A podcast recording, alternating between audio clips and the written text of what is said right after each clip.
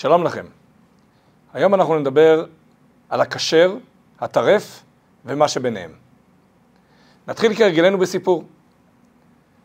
לפני עשרות שנים במינסוטה חי פרופסור מאוד ידוע לחקר כל מה שקורה בחלל. הפרופסור הזה שמו היה ולבל גרין, והוא היה דמות מאוד ידועה במינסוטה בקרב הציבור היהודי. הוא היה יהודי שלא שומר תורה ומצוות, ויכול להיות שיש לו רקע, היה לו רקע של שמירת תורה ומצוות במשפחתו, אבל הוא כשלעצמו לא שמר תורה ומצוות. אותו פרופסור הוזמן להרצאה במזרח הרחוק. ובראשית דרכו הוא התחיל להתקרב לתורה ומצוות דרך שליח חב"ד במקום, הרב מוישה פלר. לפני שהוא עלה לטיסה, יומיים שלוש לפני, מתקשר אליו הרב פלר ואומר לו, פרופסור גרין, אני רוצה לבקש ממך טובה. מה העניין? אני רוצה שלמרות שאתה לא בדיוק אוכל כשר, אבל לטובת העניין אתה תזמין גלת כשר, כשר חלק, לטיסה, והדבר הזה ייצור תהודה של כשרות בעיר. אדם כל כך מכובד כמוך, פרופסור, מזמין אוכל כשר, ואנחנו מדברים עשרות שנים אחורה, כשבציבור האמריקאי לפחות לא היה לזה תהודה. ואם אדם כמוך יזמין אוכל כשר, אז ידברו על זה בעיר, זה ייתן אה, תנופה לכל נושא הכשרות בעיר, וככה זה יתקדם. פרופסור גרין חשב לעצמו, big deal, אוכל כשר בטיסה, מה כבר יכול להיות ההבדל בין אוכל כשר לאוכל לא כשר? התקשר למזכירה שלו ואמר לו, תזמיני אוכל כשר. נוסע המחלקה הראשונה, הזמינו לו אוכל כשר, והוא עולה לטיסה. מגיע הרגע שהדיילת מתחילה לחלק במחלקה הראשונה אוכל, וכשהיא מגיעה אליו, היא מדלגת עליו. סיימה את כל הסבב, הוא פונה אליה בנימוס ואומר, גברתי, מה עם האוכל שלי? אז היא אומרת לו, אוי, סליחה, חלה תקלה. שכחו את האוכל שלך, היות ויש רק מנה אחת, גלת כשר, במחלקה הראשונה הזאת, שכחו את האוכל שלך בשדה תעופה. אז uh, אני נאלצת uh, להגיד לך שפשוט אין אוכל בשבילך. הייתה חנייה, חניית ביניים בשיקגו, והפרופסור החשוב, פרופסור גרין, מצלצל באמצע הלילה לרב פלר במינסוטה. וכשהרב פלר מרים את הטלפון, אז הוא אומר לו, הרב פלר, תדע לך, שאני נמצא עכשיו מול עגלת נקניקיות, של ממכר נקניקיות כזה בשדה תעופה, ואני הולך עכשיו לאכול שלושה סנדוויצ'ים טרף. אז מצד אחד אה, פרופסור מאוד אה, ידוע ומכובד, שעכשיו אה, מאוד עצבני, באמצע הלילה הבטן שלו מקרקרת, מצד השני של הקו, רב, צעיר, נבוך. ואז הרב פלר אמר לו ככה, פרופסור גרין, אתה יודע שכשאנחנו דיברנו בינינו, אתה שאלת אותי, בשביל מה הקדוש ברוך הוא צריך את כל הדבר הזה שנקרא תורה ומצוות? מה זה נותן לו? אז עכשיו אני אענה לך בדיוק בהשלכה לסיפור שלך. הקדוש ברוך הוא צריך שאדם שנמצא באמצע הלילה בשדה תעופה, והבטן שלו מקרקרת, ואף אחד לא מכיר אותו, והוא יכול לאכול שלושה סנדוויצ'ים טרף, והוא לא עושה את זה כי הקדוש ברוך הוא אמר לא לעשות את זה, שזה בדיוק הקדוש ברוך הוא צריך את זה. זה המושג שנקרא איתקפיה, לכפות את עצמנו למען רצון השם. עד כאן הסיפור. בפרשת השבוע, פרשת ראה, כתובים בתורה כל הסימנים של הכשרות, של הבהמות, החיות, הדגים. והשאלה המתבקשת, למה בכלל יש הגבלות של כשרות? מה כל כך מפריע לקדוש ברוך הוא אם אנחנו נאכל דג שיש לו קשקשים או אין לו קשקשים, אם אנחנו נאכל בהמה שהיא מפריסה פרסה או לא מפריסה פרסה, מה כל כך זה משנה לקדוש ברוך הוא? ואיפה פה הקשר שלנו עם הקדוש ברוך הוא, במה זה מתבטא? אז קודם כל, כמו שראינו בסיפור, דבר ראשון, הקדוש ברוך הוא רוצה לגוע בנקודה מאוד רגישה אצלנו. הנקודה הזאת זה תאוות האכילה. בכלל, לכל אדם יש תאוות האכילה. לכל אדם יש יצר ורצון לאכול. מה בדיוק לאכול זה כבר משתנה מתרבויות שונות, מעמים שונים, עדות שונות. כל אחד מה שהוא הורגל בקטנותו ונחשב אצלו טעים, אז יש לו תאוות אכילה לדבר הזה. אחד יותר, אחד פחות. יש אנשים שעושים מזה סצנה שלמה של אכילה, ויש אנשים שעושים מזה פחות. אבל לכולם בסוף, בבסיס, יש תאוות אכילה.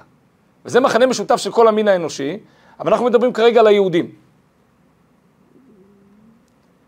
ברגע שלבן אדם יש תאוות אכילה,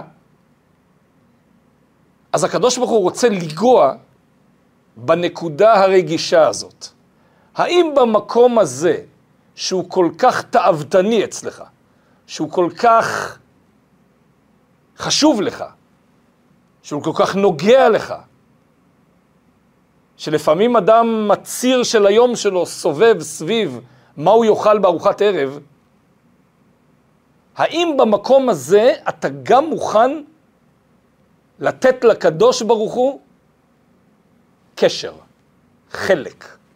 האם אתה מוכן להתמסר גם במקום הזה? ישנו סיפור ידוע עם הרב יוסף גוטניק, שהיה עשיר גדול באוסטרליה, ששאל פעם את הרבי מלובביץ', כמה צדקה אני צריך לתת? אני עשיר, ברוך השם, יש לי כסף, אני רוצה שהרבי ינקוב בסכום כמה אני צריך לתת צדקה. והרבי ענה לו תשובה אחרת לגמרי. הוא לא נקב בסכום, הוא אמר לו עד שיכאב. מה המשמעות של המילה עד שיכאב? קשר עם הקדוש ברוך הוא צריך להיות דבר שנוגע. קשר, בכלל קשר, צריך להתבטא במקום שקשה. אם אנחנו נקשרים רק דרך המקומות הקלים לנו, אז הקשר לא, הוא לא קשר חזק. כי הוא קשר מאוד רופף, הוא מתבטא רק איפה שקליל וזורם, אז אנחנו מוכנים לקשר. אבל איפה שהקשר תובע קצת יותר, איפה שהקשר מבקש מאיתנו להתמסר, לתת משהו שבאמת קשה לנו לתת אותו, שם זה מצריך קשר מאוד חזק כדי לעשות את זה. אומר הקדוש ברוך הוא, אני רוצה ממך צדקה. כמה? אז בסיפור הזה אנחנו רואים כמה עד שיכאב. עד שאתה תבטא את הקשר הזה בצורה שהיא גם קשה לך. שאתה מוכן לתת בשבילה. שאתה מוכן להרגיש שעשית משהו חזק בשביל שהקשר הזה יישאר יציב. פונה הקדוש ברוך הוא לכל אדם ואומר, הנושא של האכילה יקר לך, אז דווקא בנושא הזה אני רוצה לראות איך אתה מוכן לתת ממך אליי. האמת, שכמו שחז"ל הגדירו את זה, לא אכפת לקדוש ברוך הוא אם שוחט מהעורף או שוחט מהצוואר, וזה לא איזה דבר שאתה חושב שאם אתה תאכל דבר שהוא כשר למהדרין, אז אצל הקדוש ברוך הוא, יש פה איזה משהו מיוחד שנוגע אליו ומדבר אליו דווקא בכשר למהדרין. זה הרבה יותר עמוק. מה שנוגע לקדוש ברוך הוא זה כמה אתה לא אכלת דבר כי הוא לא מספיק כשר. כמה הקרבת את התאווה לטובת ערך יותר גבוה. וככל שהתאווה יותר קשה, ואתה יותר שקוע בתוכה, ככה גם ההתמסרות והנתינה שלך והמוכנות שלך לוותר עליה נחשבת יותר אצל הקדוש ברוך הוא. ואם אנחנו ניקח את הנושא הזה של האכילה וניקח אותו רק כדוגמה לכל דבר אחר, אז אנחנו נראה שבמכלול זה עובד תמיד באותה צורה, שמירת שבת. יש אדם שהורגל מנעוריו לשמירת שבת. הוא לא זוכר את עצמו אי פעם מחלל שבת, מגיל אפס. זאת אומרת, דבר ברור, נכנס שבת, הולכים להתפלל, עושים קידוש, סעודת שבת, תפילה בבוקר, תפילה בצהריים, לא מדליקים אה, אור. פשוט, לא מסובך. אחד כזה ששומר שבת, יש לו שכר יפה מאוד על שמירת שבת. אבל השכר שלו לא דומה בכלל לאחד כזה שלא הורגל בשמירת שבת. שעבורו שמירת שבת היא קושי. לדוגמה, אם הוא מעשן, שמירת שבת כל שעה, כל רגע שהוא לא מעשן, הוא סובל, קשה לו. הוא שואל את עצמו, למה אני עושה את זה? בעבור מה?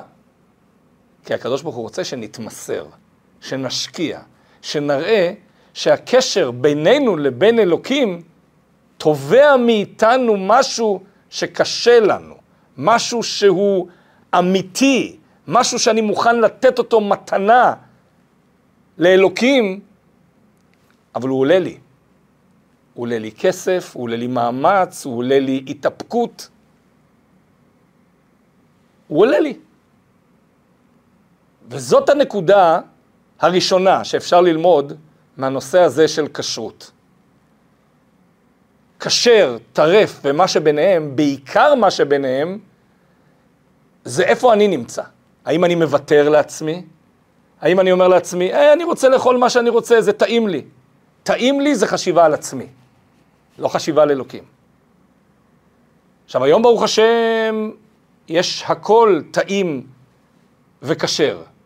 ברוך השם, אנחנו לא נמצאים ב- לפני uh, עשרות או מאות שנים שזה היה מסובך, היום ברוך השם הכל נמצא והכל קיים. אבל הרעיון לא השתנה. ככל שהמסעדה יותר מפתה אותך, יותר התרגלת ללכת אליה, וקשה לך לעבור ליד המסעדה, שהיא לא כשרה, ולדלג עליה, וללכת לחפש מסעדה אחרת, או לאכול בבית, במקום זה, ככל שזה יותר קשה, זה יותר מוערך.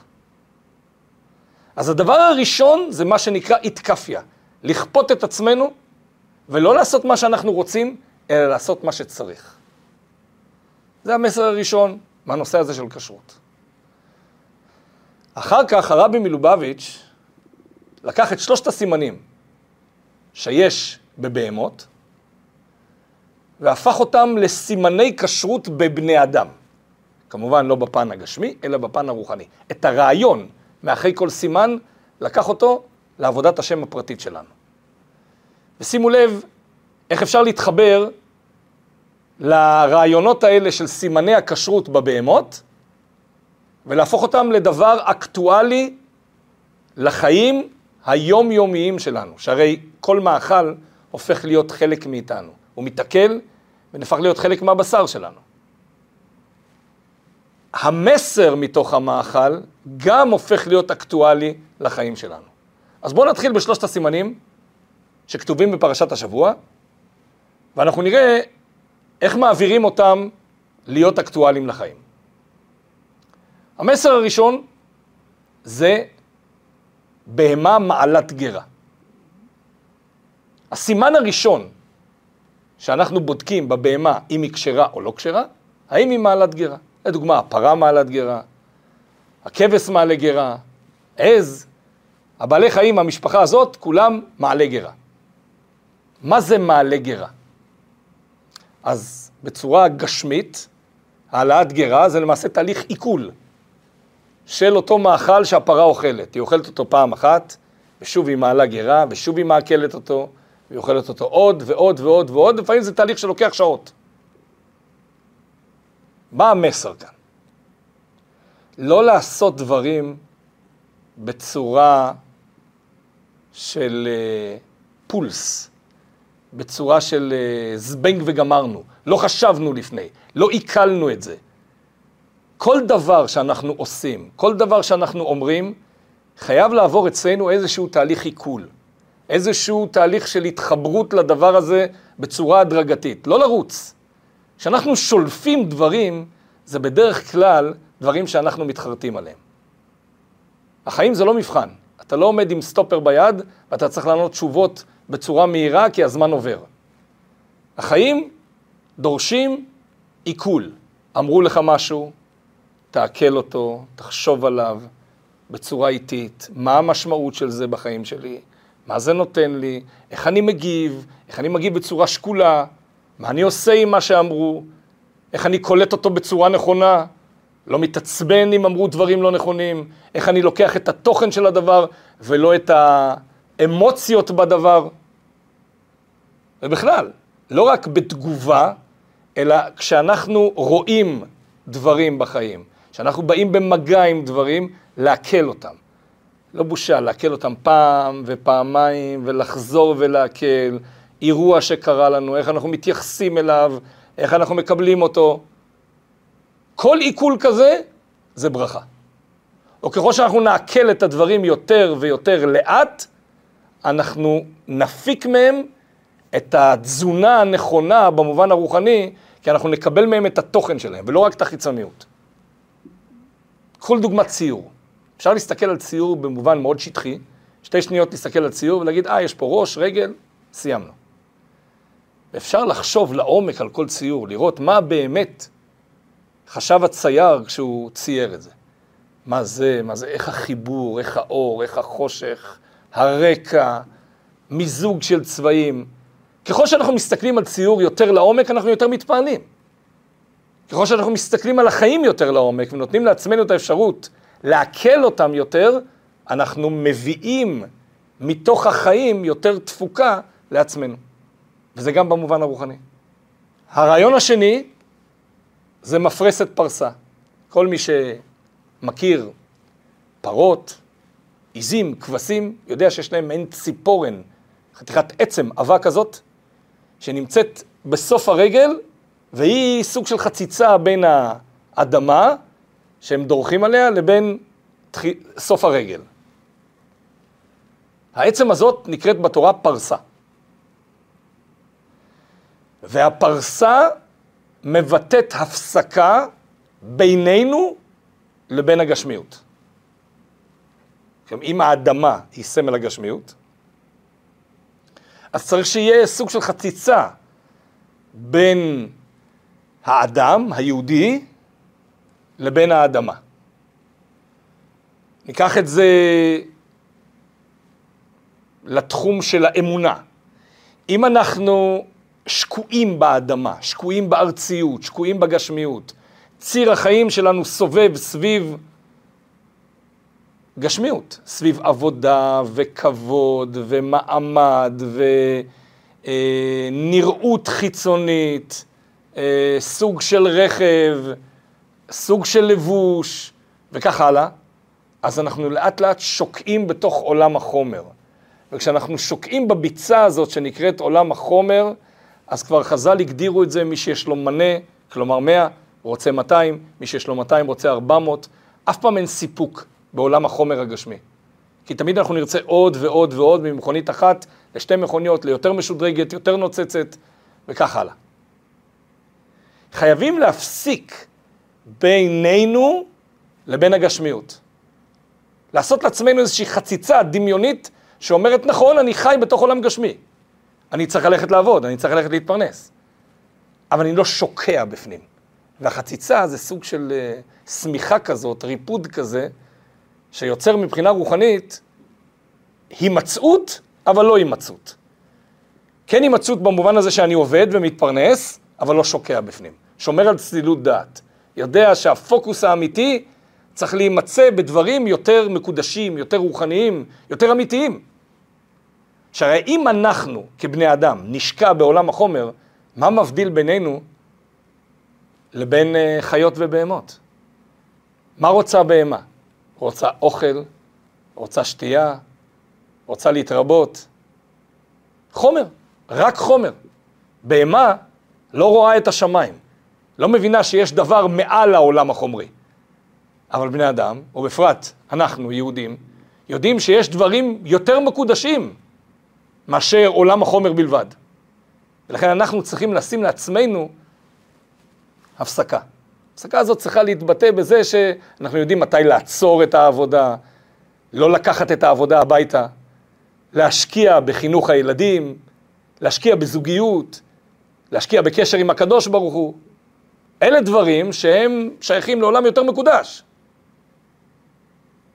החציצה יוצרת אפשרות להתחבר לדברים יותר גבוהים, ואי שקיעה בתוך הביצה התובענית הזאת, שאיפשהו לוכדת אותנו ולא נותנת לנו את האפשרות להסתכל גם כלפי מעלה. אז זה הרעיון של מפרסת פרסה. אחר כך תשימו לב, וזה הסימן השלישי, המפרסת פרסה צריכה להיות מחולקת לימין ושמאל. וזה בלשון התורה נקרא שוסה שסה שתי פרסות.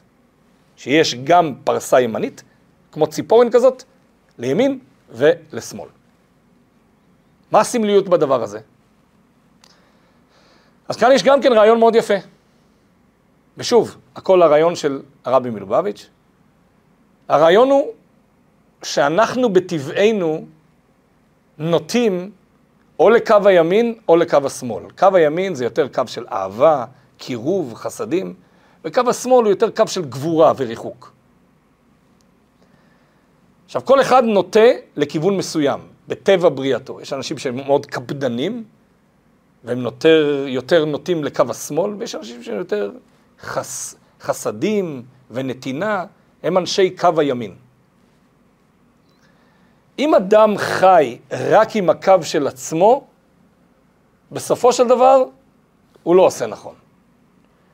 כי הוא למעשה מממש את הפנים שלו בלי התמסרות נוספת למען הקדוש ברוך הוא. מה הכוונה? לדוגמה, אם אני טיפוס קפדן, שיותר נוטה להקפיד, להקפיד על זמנים, להקפיד על דיבור, להקפיד על uh, מה אומרים, uh, להקפיד שהכל יהיה מתוקתק, uh, מפריע לי כל חריגה מכל טקטוק. ואני חי רק בתוך העולם הזה, אז בא הקדוש ברוך הוא ואומר, רגע, ומה מה, מה עם כל הנושא הזה של הנתינה, קו הימין? זה מופרך ממך לחלוטין? זה לא שייך אליך? איפה אתה מתמסר ונותן גם את החלק הזה? אומר הבן אדם לאלוקים, אה, אבל זה לא החלק שלי, אני, זה קשה לי. אני לא יכול, אני נוטה יותר לכיוון הזה. אז בעצם אתה אומר, אתה לא עובד את הקדוש ברוך הוא, אתה עובד את עצמך. אתה עושה רק מה שנוח לך. נוח לך בקו השמאל, נוח לך בקו הגבורה, ואתה מממש רק את הקו הזה. וכל הזמן צורת החיים היא רק על קו השמאל. לא. מפרסת פרסה, שתי פרסות. חייב להיות שיהיה גם קו ימין, גם קו, קו שמאל.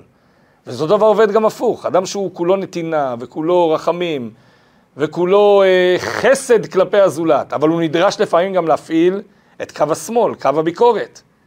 אבל הוא לא מוכן לעשות את זה כי זה קשה, כי זה הפך טיבו. אבל זה בדיוק העניין. שאנחנו נמדדים איפה שזה הפך טיבנו.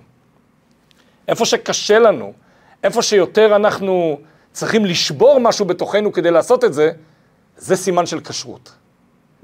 כשאנחנו הולכים רק עם הקו של עצמנו, זה מראה שמשהו פה חסר, זה מראה שמשהו בקשר שלנו עם אלוקים הוא קלוש, לא מספיק. איפה שאנחנו נותנים גם כשקשה וגם כשזה הפך טבענו, זה סימן של כשרות. ואם נחזור לסיפור שהתחלנו איתו, זה בדיוק העניין. אמצע הלילה, חניית ביניים בשיקגו, אף אחד לא רואה אותך, אף אחד לא מכיר אותך. אבל יש אלוקים, כי אלוקים נמצא בשיקגו כמו שהוא נמצא בארץ, והוא נמצא במזרח הרחוק, במזרח הקרוב, או בכל מקום בעולם. ואלוקים אומר, אבל אני כן יודע מה עובר עליך, כמה זה קשה לך. ואני מאוד מעריך את העובדה שאתה לא אוכל את הסנדוויץ' הטרף, למרות שאתה מאוד אוהב אותו. למרות שאתה מאוד, אה, זה מאוד טעים לך. ואתה לא אוכל בשבילי, זה מוערך אצלי. זה נקרא עבודת השם. אז הכשר והטרף ומה שביניהם זה בעצם מי אנחנו. האם אנחנו מוכנים לתת, ולתת הכל, ולתת הקרבה לאלוקים, או שאנחנו עובדים את הקדוש ברוך הוא בלייט. כשזה זורם, כשזה הולך, אז יופי. לא זורם ולא הולך, אז לא. המסר מפרשת השבוע הוא, דווקא כשקשה, ודווקא כשיש לך תאוות האכילה, תראה לקדוש ברוך הוא שאתה מסוגל לתת גם במקום הזה. שיהיה לכולנו בהצלחה רבה.